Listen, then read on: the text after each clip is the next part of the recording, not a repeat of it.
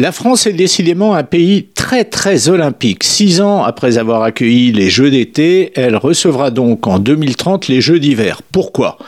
En premier lieu, il s'agit à l'évidence d'une question d'image. Rafraîchir les contours d'une réputation très salie par diverses controverses ces dernières années est quelque chose d'indispensable. Ok. Mais quid de la rentabilité pécuniaire d'un tel événement? Qu'en attend-on exactement? La réponse à la seconde question dépend directement de la réponse à la première. Et pour trouver ces éléments de réponse, pas d'autre solution que de jeter un coup d'œil aux chiffres du passé.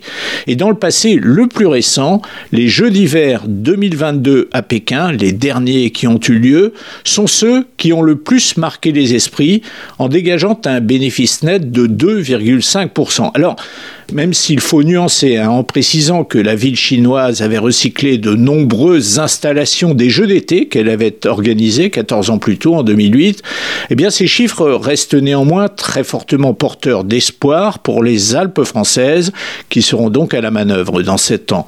Gagner de l'argent ne devient plus une utopie, nul doute que les comptes précis et la manière de faire des Chinois vont être observés à la loupe car ils sont rares, tellement rares qu'ils ont valu aux organisateurs d'être félicités par le Comité international olympique, félicités et pas seulement verbalement, hein, un peu financièrement aussi.